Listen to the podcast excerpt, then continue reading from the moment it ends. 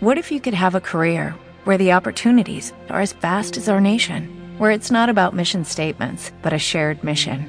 At U.S. Customs and Border Protection, we go beyond to protect more than borders from ship to shore, air to ground, cities to local communities. CBP agents and officers are keeping people safe. Join U.S. Customs and Border Protection and go beyond for something far greater than yourself. Learn more at cbp.gov/careers.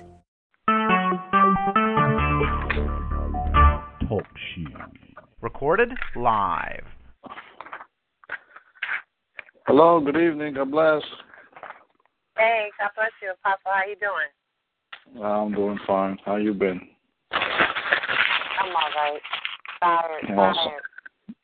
Yeah, I know the feeling. it's been that kind of day, especially today. But I, I, I know, I know y'all know. What was that? I know y'all. I said it's been it's been a, a, a that kind of day, that kind of exhausting day. But I know y'all know what it's like. yeah.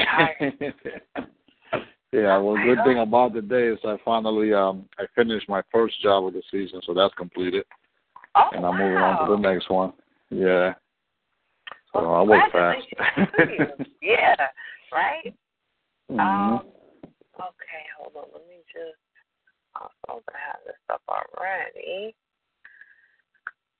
Um.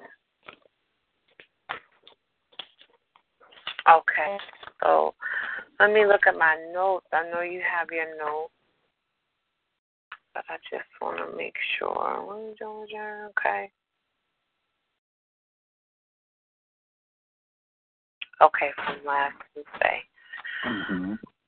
Um, I know we're going to talk about body, soul, spirit, but um, let's let's just pray first. And if I could ask you to also talk about the sixth day, but uh, let's just pray first. You want to pray? You want me to pray? Uh, I'll pray. Okay. Heavenly Father, we thank you, God, for this time that you've given us, oh Lord. Father, I thank you, Lord God, even for the assistance, Lord God. I thank you, Lord God, for the anointing, Lord God. I thank you for the gifting, Lord God. Father, I pray, Lord God, that you continue, Lord God, to be glorified, Lord God, even as we bounce things over each other, oh Lord.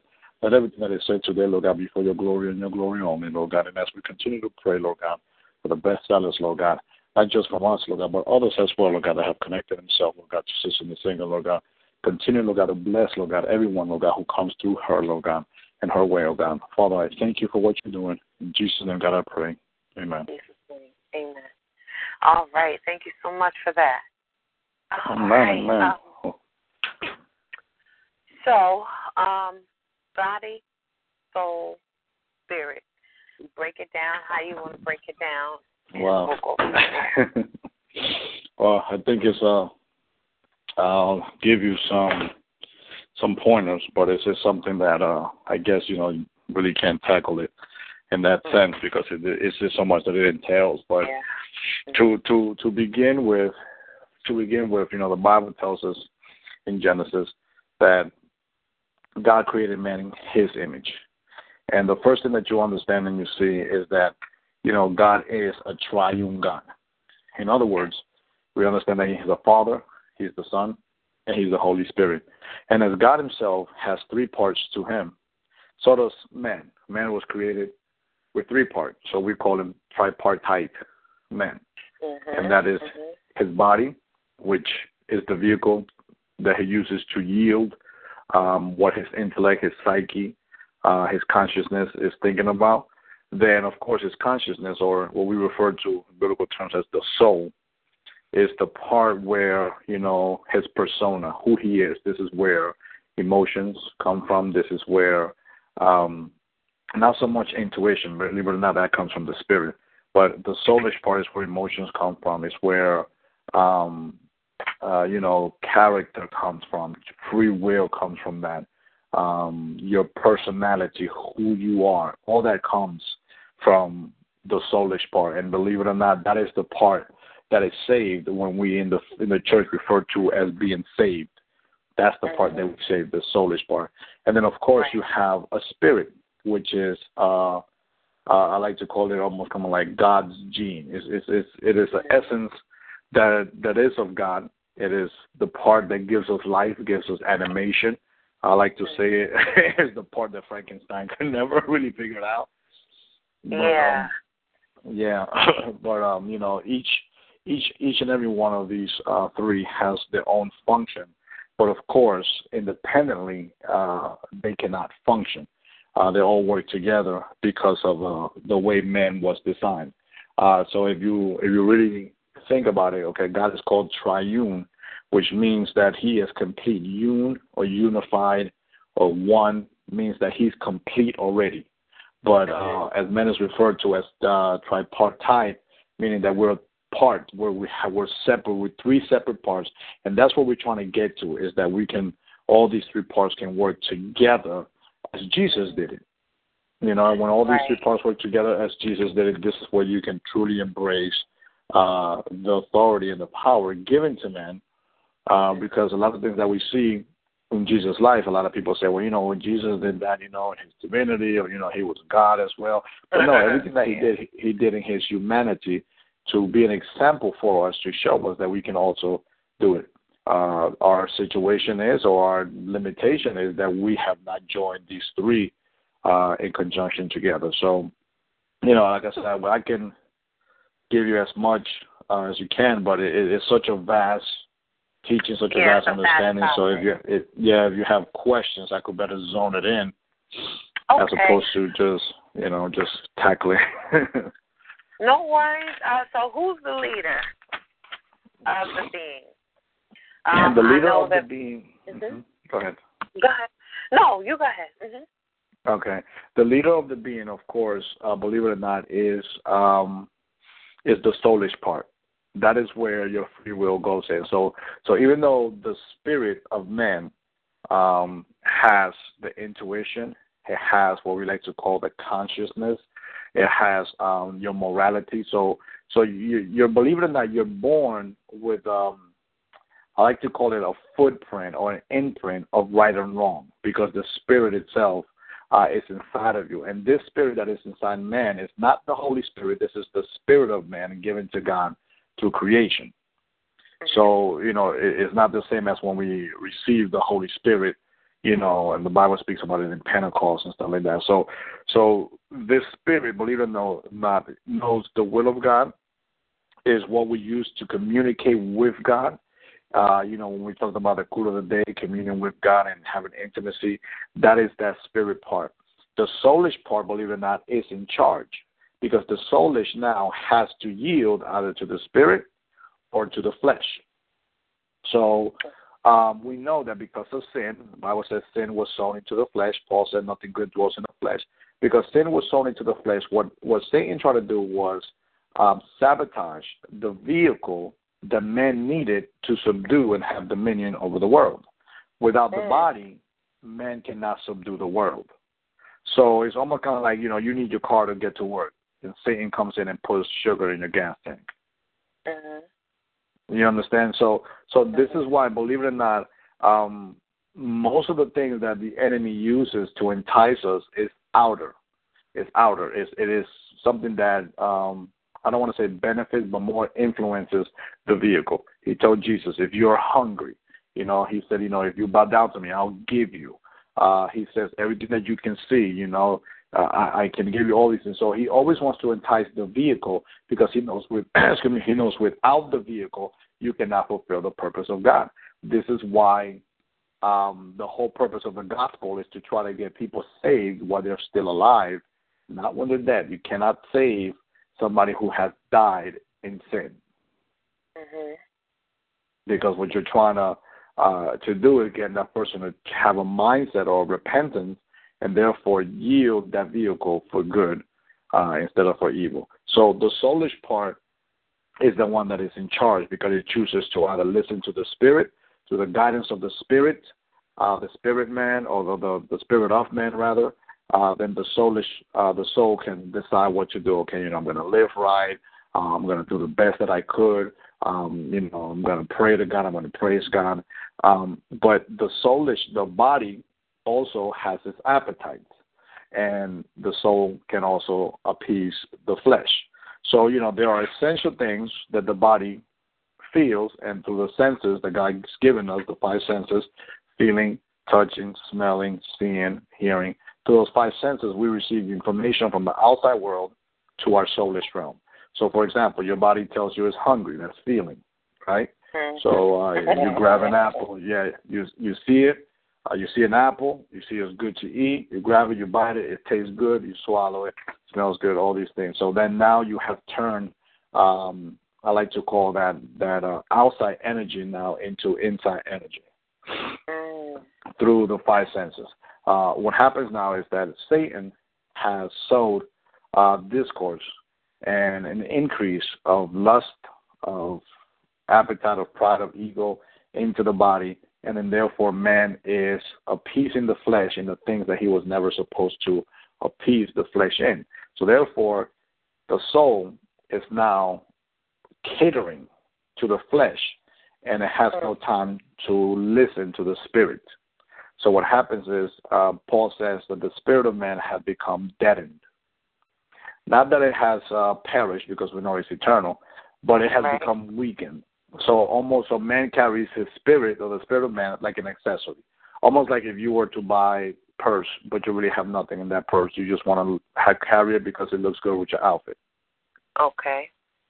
So man, man before Jesus, uh, his spirit man is almost like an accessory. It was just there, Mm. but man wasn't listening to it. Man wasn't yielding to it. Man wasn't getting revelation. Man was not using it to commune with God. Only a few, you know, those who have said the Bible. Anytime you see in the Bible where they communicated with God, it said the Holy Spirit came upon. So then now Yeah. the Holy Spirit comes through Jesus Christ, and the Holy Spirit revives your spirit man. So your Mm. Holy Spirit lives inside your spirit man. Your spirit man now is empowered by the Holy Spirit. That's when God says, I'm going to write my laws and my commandments in your heart. Your heart is not your soul, but it's the heart of your soul, which is the spirit man. So the Holy Spirit lives inside your spirit man. Your spirit man now has been awakened from being in coma all this year, has been awakened, and then now starts to convict your soul. Your soul, through that conviction, now repents and sacrifice the lust of the flesh. Okay. Um. Okay. Anything else you want to add to that? Um, like like I said, it's just It's so vast. it's just so much. Yeah, it's so vast, Yeah. and you'll see when we start doing our teaching. Excuse me. Mhm. Um, but it, it's just so vast, and there's so much revelation behind it, it that there's no really no one way where you can just you know you know put it in a nutshell. You know this is what this is, but you know it, if I were to explain it, it's like you ever seen like those Russian dolls, one inside another, one inside another, one inside another. Well, that's that's That's that's, the way it basically what it is. That's the way it goes. You know, you have the Holy Spirit inside your spirit man, your spirit man inside your soul, your soul inside um, uh, your body. So the way that God really intended it to be is that you're always are governed, led by someone else. Mhm. You understand? By, the, by another entity. Your body was never meant to yield itself. You understand? So, but but we have been uh, idolizing the body for so long that now it's like you know anything the body asks for, it, we would get. Oh, I want a new dress. I gotta have that house. Oh, I see myself, you know, in those shoes. So we we we give in into the appetite of the body that we're not really listening to the spirit because the spirit is trying to train us to remember because the whole purpose of man is to um, show forth the glory of God through incarnation. That's when Jesus came. Remember Jesus um, when when Mary told Jesus, um, "Son, you know um, they ran out of wine. Please do something about it." Remember, and Jesus said, "Woman, my time has not come." So she was she was basically asking him to do a miracle, and Right. he was he was basically saying, "My time to be glor- to glorify God through my flesh has not come yet. Because I have to teach him. I have to break that flesh." But nevertheless, he he did the miracle, which shows that we can also perform miracles. The only, like I said, our biggest obstacle right now is the trust. Is the trust. It's like this whole teaching sounds abstract, just talking about it. But you know, Mhm. there, there's so many other belief systems. Like I'm gonna give you one for example, Kabbalah, right? Kabbalah speaks Mhm. about the, the the majority of their of their focus is talking about holistic, holistic um, belief. And what holistic belief basically in your soulish realm, there is belief that you can tap into what we call the psychological realm. The psychological realm is everything that is, um, uh, I don't want to say control, but everything that consists of your psyche, of thought. So what Kabbalah believes is that everything is made up of energy, right? Even even like if you're sitting right now, like I'm sitting right now in front of my table, my desk. My desk is not moving, it's not doing anything, but it's made of energy. So because my soul is made of energy, they believe that when we achieve that that purity or that that level of of holy holiness, that everything is connected. My mind, my soul, my body is connected, you know, to the table. And basically, when we are one, it's almost not. I'm not saying that I can move the, the table with my mind, but because we're a one, it is believed to say that that basically I have achieved like a oneness with the universe. Mm. Anyway, uh, I, I said I said that to say this that that just like you, you when you speak about the spirit of man, the the soul of man, and the body of man, they all are all really one if you learn how to yield them correctly. You know, Paul had the biggest battle, Romans chapter seven through eight. He said, you know, I, I want to do the will of God with my heart, but I can't mm-hmm. because the flesh won't let me. Now, he's an apostle. This is Romans. Romans is the last book he wrote, believe it or not. It's not the first one. It comes first in the Bible. But Romans was the last book he wrote because after Rome, you know, he was uh, in prison and, and then beheaded. So in Roman, he's an apostle. He says, that which I want to do, I can do, and that which I'm supposed to do, I'm, I'm I, you know, my body does not allow it. He said, "Oh, wretched man that I am, who can save me from this body of condemnation. And then he says, Thank you to God, you know, to Jesus Christ. There's not no condemnation to those who are in Jesus Christ. What does he mean Jesus Christ? Because Jesus Christ perfected how to use body, soul, and spirit. Everything Jesus said, he said, I don't come on myself. That's the first thing right. to yield in your spirit is submission. Right? Mm-hmm. The second thing is purpose. So you have submission and purpose. And then the third thing is action, which we transfer into faith. See, we have been taught in the church that faith is something where you sit down and wait for something to happen. But faith is action, believe yeah. it or not. So you got submission, you got purpose, and you got action. When those three come together, you will manifest everything that God has for you, and things will work in your will. Because now your purpose, believe it or not, is higher than any natural law. That's what he says. My word shall not return back unto me void. That's right. Okay. Um, I want to talk about uh, free will, and then we're going to go into the bullet points that you have here. Mm-hmm. Um, what is free will, and did we always have it, or was it introduced to us when, you know, Adam uh, disobeyed God?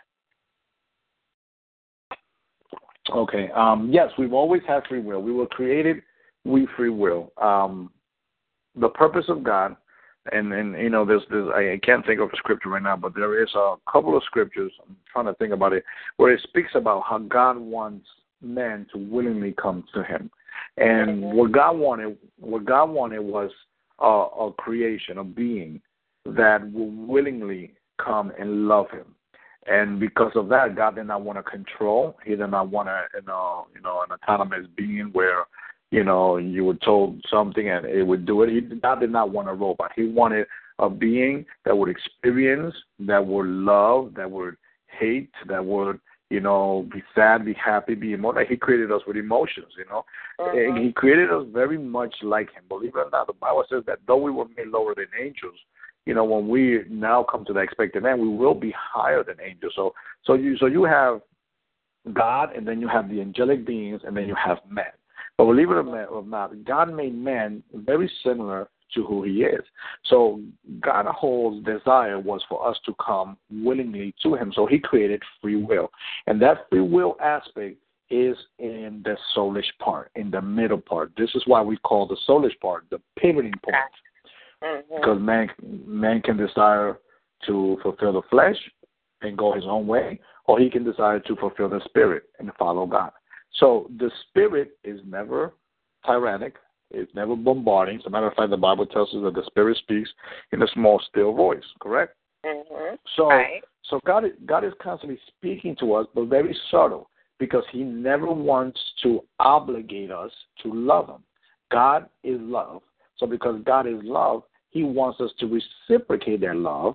You know, not in um in a way where you know we're obligated or we're uh, terrorized into doing that. That's why He said, "With loving kindness, I have drawn a multitude."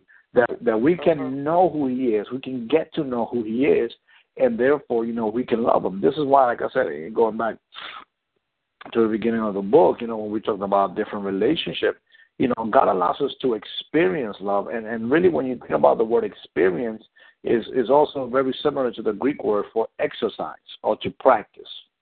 Mm. So when you practice or when you experience love, it gets stronger. The love that you had when you were born, it's it's not the same love that you have now. Right. Because because now backing the love that you started off, you have understanding, you have of course experience, you have investment into all of this thing put together. So that let's say when maybe when you were a teenager, somebody did you wrong, you could have easily cut them off right away.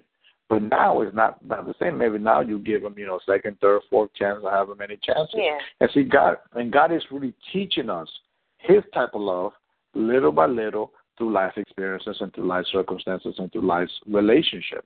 That we can get to the point where we can really ultimately have unconditional love and therefore seek a being higher than any one of us to love, an eternal being in that sense, and that being is God.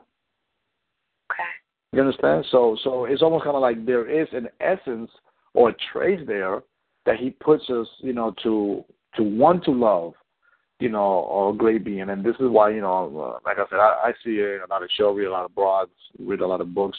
You know, this is why a lot of people say, you know, religion is just really something made up from the mind, uh, almost kind of like a placebo for you to be satisfied internally. But really is not, because when you think about it, all the coincidences that happen, then that would mm-hmm. be, you know, logically impossible for somebody. Oh. Number one, you know, let's just take Jesus to do the things that he did without computer, without records, without writing anything. Jesus never wrote anything down. How about that? You understand? So, so this is where, like I said, I, I love, I love apologetics. I do a lot, a lot of teaching on apologetics, and I also do a lot of practices in apologetics. But you know, Jesus never wrote anything down. Jesus never had any archive. Jesus did not walk around like the old, you know, the old time, you know, medieval monks did with mules full of uh, scrolls, knowing mm-hmm. the you know the word. He never worked out. He just he knew these things, and when he knew these things, he mesmerized them. So either he was the first case of having photographic memory ever recorded. Doubt it. Because e- even though even the old prophets had scrolls and, and, and writings and all this stuff down. You know, look at Ezekiel. God told him to write a book, right? Yep. So and then um Mm-hmm.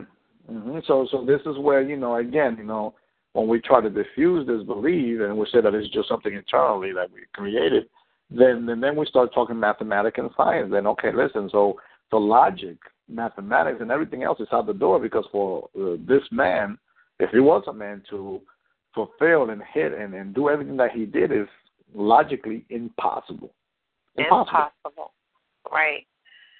Absolutely.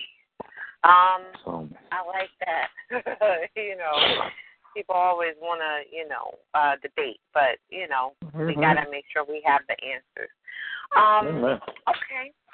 Um, I'm looking on the page here. You want to, well, you have who is God, who am I, the collaboration, the reciprocal relationships, five points of relationships, the science of love, a thin line between love and hate, relationship ID. Is there any particular one you want to start with tonight? Yeah, we can we can speak about who who is God because that will be the next um and I'm I'm writing on that now and like I said as soon as I'm get enough of it, um I'm gonna send it to you. But um that would be the next part about who is God. Um, we, we spoke about. Okay, wait a minute. I think we we did speak about who is God, right? Did speak about that? I don't think so. I can listen to the calls really quick. I thought we were establishing the whole, you know, scene of the garden as the foundation. Oh yeah, Um, yeah. That's that's that's what we spoke about. Right. So so yeah. So if so. we so did, when- if we did, No, and you remember, yeah. then you let me know. Okay, yeah, I don't, I don't think we did because I don't, I don't remember. Okay. But, but the next, the next, um, the next focus, you know, um, into the book is really, you know, everybody tries to figure out who they are, but what they do, you know, what they like to do, or who they come from. For example, you know, mom or dad. So, you know, they tend to um, attach their identity to other things instead of going straight to the source, which is God, God Himself. right. So, you know, the whole chapter about who is God is first of all getting to know, getting the right, the the reader, excuse me, to know who God is in a very simplistic way. I'm not talking about you know theologically.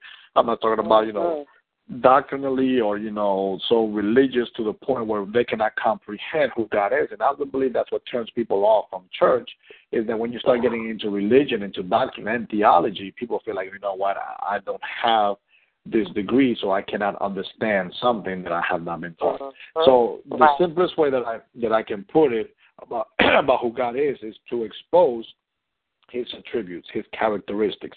Once you expose his attributes, his characteristics, then what you start to see is, oh man, wait a minute, that, that I'm like that. That that's me. That's me. And that's what the one that that's what I want the readers to get. And uh, I that's me moment, so that they can compare themselves or almost see themselves um, as God sees them and as and you know as they see God. So so let me take you let me take you for example like we start in Genesis. And Genesis uh, says, you know, in the beginning God prepared, He formed, He fashioned, and He created the heavens and the earth. It says the earth was without form and empty, waste, darkness was upon the face of the earth, and a very great deep, and the Spirit of God was moving, hovering, brooding over the face of the waters. And God said, Let there be light, and there was light. So from the beginning, the first two verses of the Bible, you see that God is a problem solver. Yes.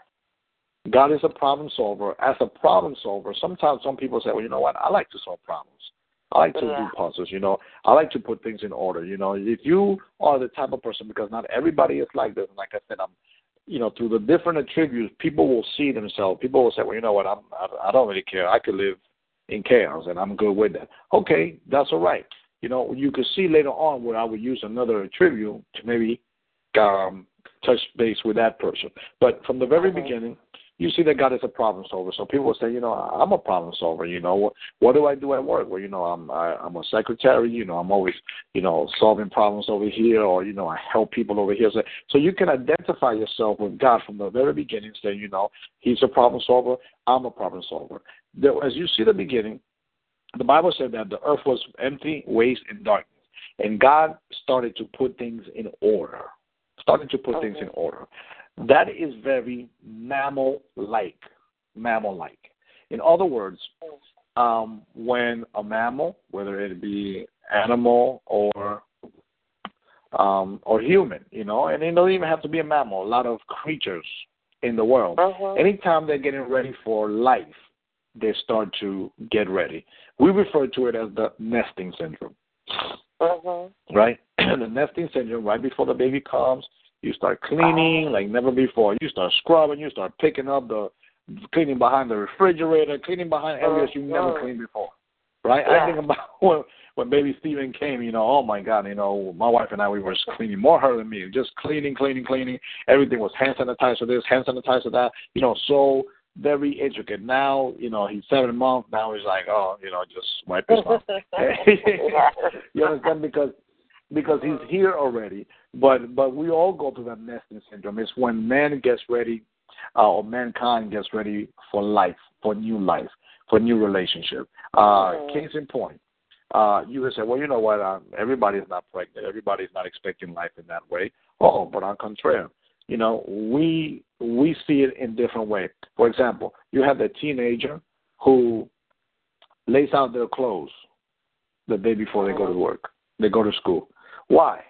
Because they're getting ready for tomorrow. They're getting ready for something exciting to happen tomorrow. Maybe somebody's going to compliment me on these new clothes. Maybe I'm going to make new friends. They're getting ready for new relationships, right? Mm-hmm. Or maybe when you maybe when you were dating and you were older, you dolled yourself up, you know, did Jamaica real nice, you know, and you're waiting for that date. See, you're waiting for something unexpected. So mm-hmm. we do it in different way. First day of school, first day of work. You know, you got all you know, you ever the first day of work you got your office, you got your, your pencils all sharpened, everything is in order. But you know, come back, you know, two months from there, whole desk is in chaos, right? Because every time every time that newness comes, that something unexpected comes, that new relationship comes, man always gets ready for it. So so God is expecting huh? Nothing. I said, okay, I'm getting it. Mm-hmm. so then God now is starting to um, form the earth. He, he's he's he's bringing the earth back into an unchaotic place because he's expecting life. Okay. I'm sorry, I'm gonna drink of water. So he's expecting life.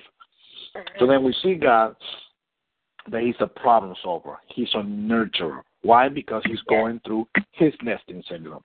Now, then you see all from chapter 1 to um, the beginning of chapter 2, six days God labored, almost kind of like women, right? You're in labor, uh, bringing forth Yeah. life. So is God. Mhm. Yeah, see? So, but so you say, oh, and God is like me. See? Right, right. Exactly. So, so God labored, and look what He does. He creates heaven and earth. He creates light. He creates heaven and earth. He creates um, the the firmament, rain. He creates the earth. He creates vegetation. He creates the seas, mountains. He creates the beasts, uh, fish, uh, fowls. He creates all these things, and then after He creates all these, mind you, all these things are in the world. After He creates all these things, He makes a crib called Eden. Yes. So he makes a crib called Eden because though man was born with time, because when God made man in one day, man was 30 years old approximately. Man had teeth. Wow. Man did not Mhm. start calling. That's what we call the day, the one day theory, which scientists don't believe that when God creates, He creates things with time. Adam was one day old, but looked like a 30 year old man. Mhm. The world was created in one day, but has millions of years, you know, in, in fossilization and, and, and carbon dating. So man does not understand that. Why? Because they try to understand God with science instead of understanding God with their heart. Mm. So So, then that's the right. reason why a lot of people miss them. Exactly. Going A lot of people right, miss them. okay. Mm. At the same time, when man was in Eden, outside of Eden is where the dinosaurs were at. It's not a coincidence that the dominant species at that point in time were reptiles, and thus Satan is also a reptile. Mhm. He sure was. See, so people don't get that. So, so God now creates a crib, and He creates a crib. Watch this. He created all these things before, so He's a provider. So He's providing Adam with what to do because He gives him what to do by creating all the all the birds of the of the fowl of the air. So it's almost kind of like when you're having a baby and you buy the toys. You know your Yeah. baby the first day is not gonna play with those toys. Right, But but you have you got the leapfrogs, you got the one two threes, you got the building blocks, you got the walker, you got all these things, and he can barely open his eyes the first three or two or three weeks. But Well, you're me- getting ready. Go ahead. right. That that love, you know, because sometimes we do Exactly. things because we, you know, we desire to give, we desire to show different ways as to how we love our children, you know, all that, all those kinds of things. So, um, Right. So in in Oh. that itself, what you're doing, you're preparing yourself to pass something down. mhm. That's what you're doing. When you get the one, two, threes and the ABCs, you're preparing your child to get to pass something down. So what is it that you want to pass them down? What is what are one, two, threes and ABCs? oh, I mean, Those are love. Uh, yeah, go ahead. hmm those are fundamental tools to start up. So so so so you start you're trying to teach your child language and understanding because you want to communicate with him. or her. Right. So so this is why God God created all the beasts of the field, the fowl of the air, and all this stuff, and then gave a task to Adam to name them. Why? Yes. Because God wanted Adam to relate to what he did. God labored, so Adam labored. And by God teaching him how he is, therefore they can have a closer relationship. Isn't that what we all come together in church? One thing we have yes. in common in every church is suffering. Mm-hmm. So the Bible says your your spirit bears witness with my spirit. Mm-hmm. And that's what that's what holds us together. You can have a financial burden, I can have a marital problem. But that sacrifice, that that, that suffering is what holds us together. That's what Jesus said. He said, You're gonna suffer for my name's sake. But it's Yes. that suffering that brings us together. So when two people, whether it's good or bad, when they have something alike, that brings them closer together. That's what we call a mutual bond. Yes. Okay, let me let me just ask you a question. So God is strategic in everything that He did to prepare to not only communicate love, but to you know prepare him and you know prepare Adam or you know even pass something down, right? So Yes. he, he works in days quite a bit. It's not there for Mhm. nothing. Why the sixth day? Why the six days? The Bible really I- does not. The Bible does not really tell us why God did it in six days. Um, there is belief that because the week has seven days, that God created everything in seven days. Because really, what that is, remember, the first five books, Genesis, Exodus, Leviticus, Numbers, Deuteronomy, was written by Moses. Moses also was the one who wrote the law. So it, it was almost Jewish scholars say that the purpose of the six day, seven day theory was to really um, solidify the purpose of the Sabbath rest. The most the most uh, thing that is spoken of in the Old Testament are sacrifice and the Sabbath. Sacrifice Yes. and Sabbath. Th- those are the, Always. that's the most that is spoken of, you know, in the Old Testament. Now, could it be that God created it in six days, seven days? Well, we the Scripture says it, so we believe it. But I Right. believe that it was the whole notion behind it was to really give meaning and credence to the purpose of the seventh day or the Sabbath rest. So we know that not only is the Jewish calendar according to seven days, but also the Julian calendar or the, the Caesar calendar, the Babylonian calendar, which is what we go by, is also seven days, which means that God did not have to start a new week to create something that He can do in in in the in the fold of that one week. Meaning, almost Right. like, for example, it's like us, right? We work Monday, Tuesday, Wednesday, Thursday, Friday, Saturday, and Sunday. We rest. So for you to start something Monday and not be able to complete it within that week, and then start then then complete it the next week, that means that you're imperfect because you need extra time. So for God to have started on the eighth day, which would be the new week, then that would show him to be imperfect because that means he could not complete in the time allotted what he wanted to complete.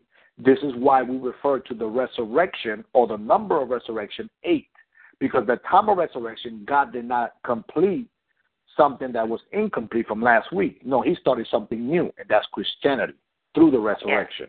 So it's more, the numbers are more kind of like symbolic than they are Yeah. literal.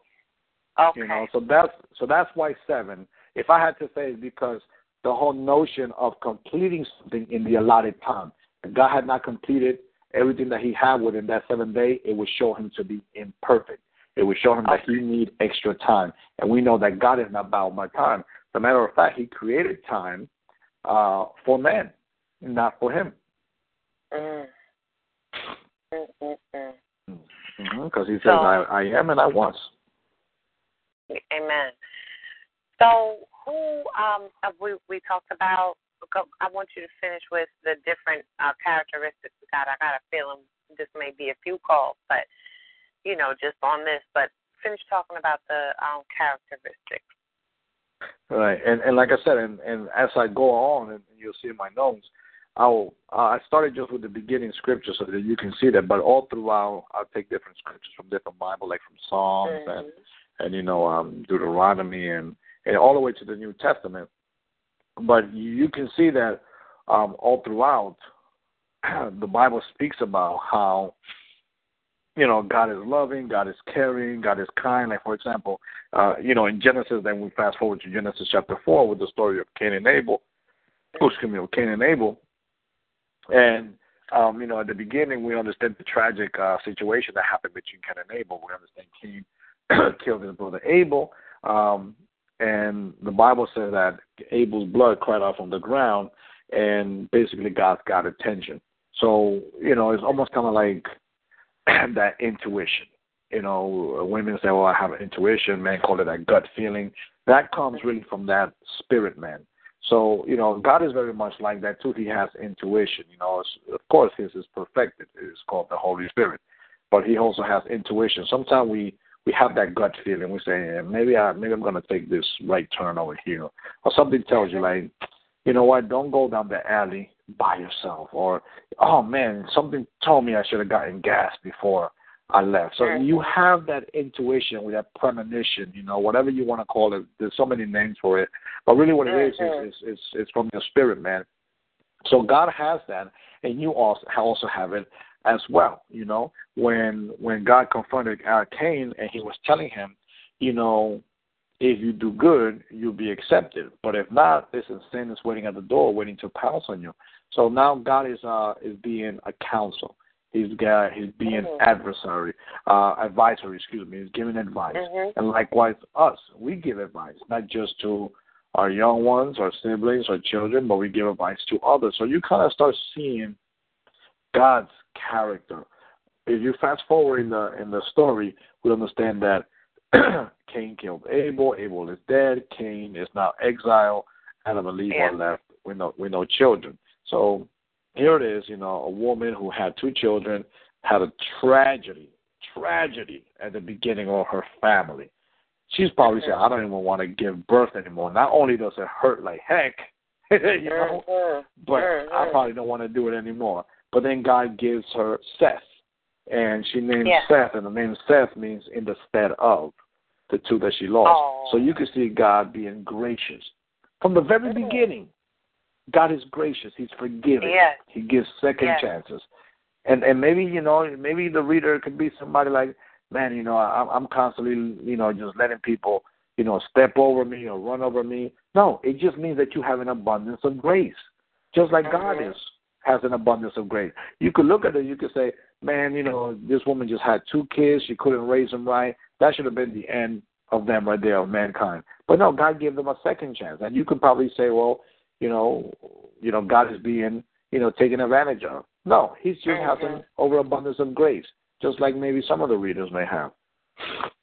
Yeah, just like we have with our children. Bless them. Mm-hmm. Um, so were there any and you tell me, um, did he ever cut his grace short? I know, you know, some questions are going to be really crazy, but I have to ask you to get mm-hmm. you to talk. So, when or where or did he cut his grace short? If, if, you know, or what was the reason if he did, as to why he cut would cut his grace short? Um, there is really no area where God cuts his grace short. For him to cut his grace short, will make God mutable. And mutable means that God changes. He he he diminishes. He grows. And God is immutable, meaning that He doesn't mutate. He doesn't grow. Like for example, uh, a tumor. A tumor is a growth. You know, it, it's mutated. It's immutable. God is immutable, meaning He's the same yesterday, today, and forevermore. So you see speckles of grace throughout the whole Old Testament. But the New Testament is God's flooding of grace. Mm-hmm. God always wants us to get it right. Remember, He started from the beginning. He wanted a family. So yeah. God is always with open arm. He says, Jesus said, "Oh, how I desire to gather Israel like a chick, like a hen gathers a chick." So mm-hmm. God always wants to get us right. The thing was at the beginning of the Old Testament, you know, man was being led by consciousness. That's the time of Noah, Noahic time, from Adam to Noah. After that came the law, so the man was being driven by the law or, or led by the law to expose our sinful nature. Then grace came along so that we can get it right. That's what you and I are living in right now, the dispensation yeah. of grace. This dispensation of grace is God saying, you know what? All throughout the Old Testament, I was bearing with you, but now I'm going to give you the time to get it right. So that now we're being flooded with an abundance of grace because of the sacrifice of Jesus Christ. So God's grace never really been cut short. You think about it all throughout Israel. You know, he he he chose a king for them uh, through David. Uh, how many times was David forgiven? Oh, David murdered. David yeah. committed adultery. Uh, David uh, lied. You know, David. Uh, you know, he left the Ark of the Covenant. He got lost. The Ark of the Mhm. Covenant. How are you gonna do that? The most sacred oh, thing know. in all of Israel. How the first, not the first, the second king, you know, supposedly the best king ever, lost the Ark of the mm-hmm. Covenant. That's like I tell you, you know, oh, this thing, that you're gonna be, you know, president of the United States, and you know, you have the Declaration of Independence. And you say, oh, I burned it, my mistake. Ah! In all the history of presidency, nobody's ever done that, and you burned the Declaration of Independence. So David lost the Ark of the Covenant. God forgave him, right? Because of his humility. He was, uh, like the Bible says, uh, a man after God own, God's own heart. So what I'm trying to say is that you see trickles of God's grace. The thing is that our understanding of grace has now been enlightened. And when you understand something, you can really be effective in it. So that's what we call So- it the dispensation of grace. Okay. So whereas um, you know, Moses wasn't allowed to enter the promised land, but he did get to see it. Or look Say- at a that again? portion of it. I said whereas Say that again? um Moses wasn't allowed to enter the promised land, but he did get to view it, if I'm not mistaken. Right. So so portion so right. So a lot of people use that they use that scripture and they say, oh, you know, God's grace was cut short because you know God excluded him from entering the promised land. And I say, yes, that is true. God did exclude him to from entering the promised land, just like He used But he, he uses he uses one man as an example. He did the same thing with Jesus. He said, you know, through one man's disobedience, meaning sin has come, which is Adam, but through one man's obedience, life has come. So God will always use one to use to set an example. But mind you, that later on in Revelation and even in I believe it's John chapter seven or Matthew chapter twelve when it talks about the mountain of transfiguration, um, Moses shows up again. So it- it's not Yeah. like Moses is not with God. He just right. physically physically did not enter the promised land. But spiritually he was not He excluded. there. Right. Exactly. So this is why you know a lot of people look at that naturally and they say, "Oh, you know, uh, God will make an example of you," and, he, and he, yeah, that, that's true. But as long as your your blessing is spiritual, it's not reneged. So Moses is still very active in ministry. The Bible speaks about him in the mountain of transfiguration. Jesus was speaking with Elijah and Moses, and then later on in Revelation when it talks about the two witnesses, one is Elijah, one is Moses. So Moses is still Mhm. very active. So people think that he's MIA. Like I'm not MIA. You just can't see me. Just like God. That's the Amen. message. That's that's the Bible message right there. Isn't that a message right there? Amen. I'm not MIA. You just can't see me. But yeah. Exactly. Um, All right. Who, who- do you have any other examples as to who God is, or are you still writing that? uh, I'm still writing uh, Okay. concerning that, but uh, you know, just just to name a few, you know, the Bible says, you know, it, it says that God is a jealous God. You know, we we get jealous. You know, as little babies, we get jealous. Yeah. We may not explain what it is, but we get jealous when you see mommy and daddy playing with another baby. You know, so Mhm. we get jealous like he gets jealous.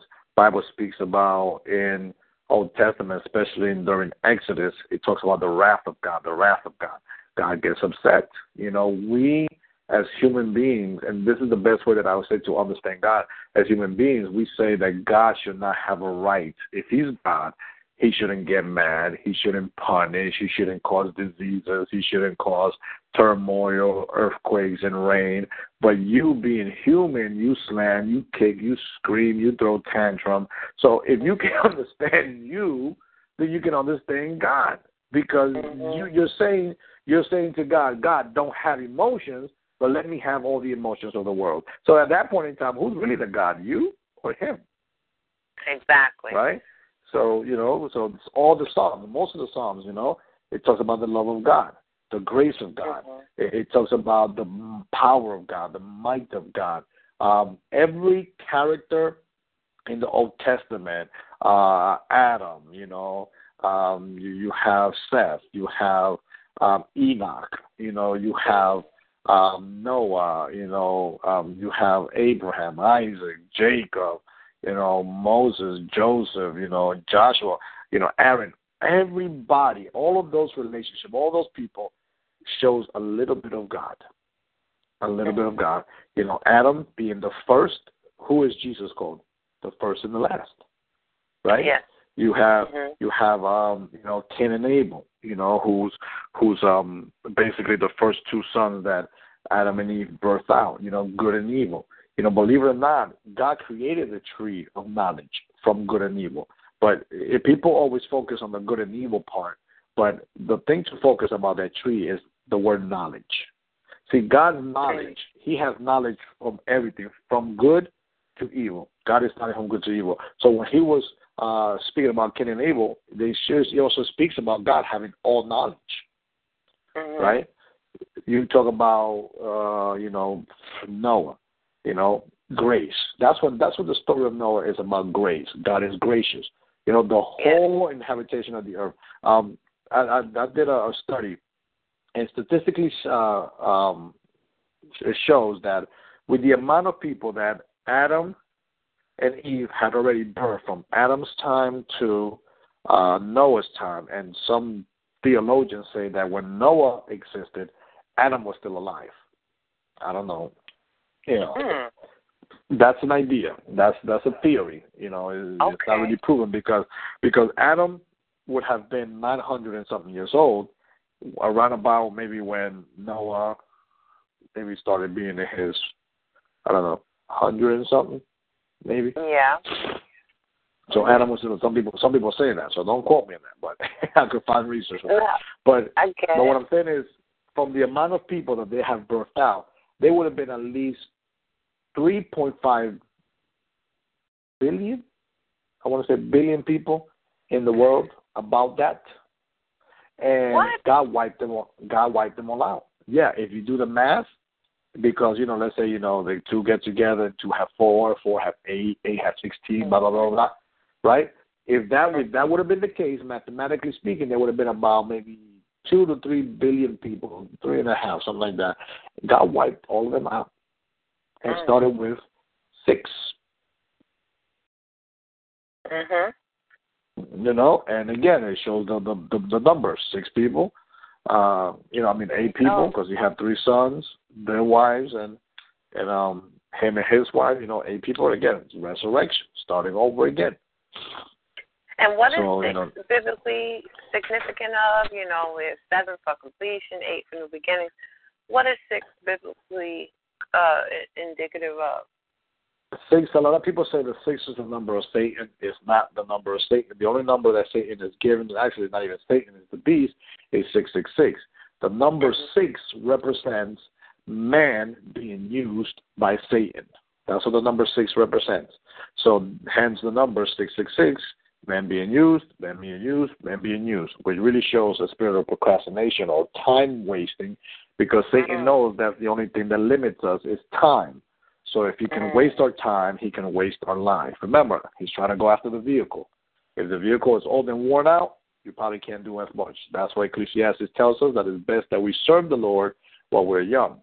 So Mhm. that's you know, and, and I can give you a, a break. I think I speak about that. Uh, Yeah, notes. About the uh, breakdown of uh, numerical sequence from one all the way to twelve. Uh, what that is. So that's what it is. So so the number four is the number of man, because Father, Son, and Holy Spirit is three. Then man is created afterwards.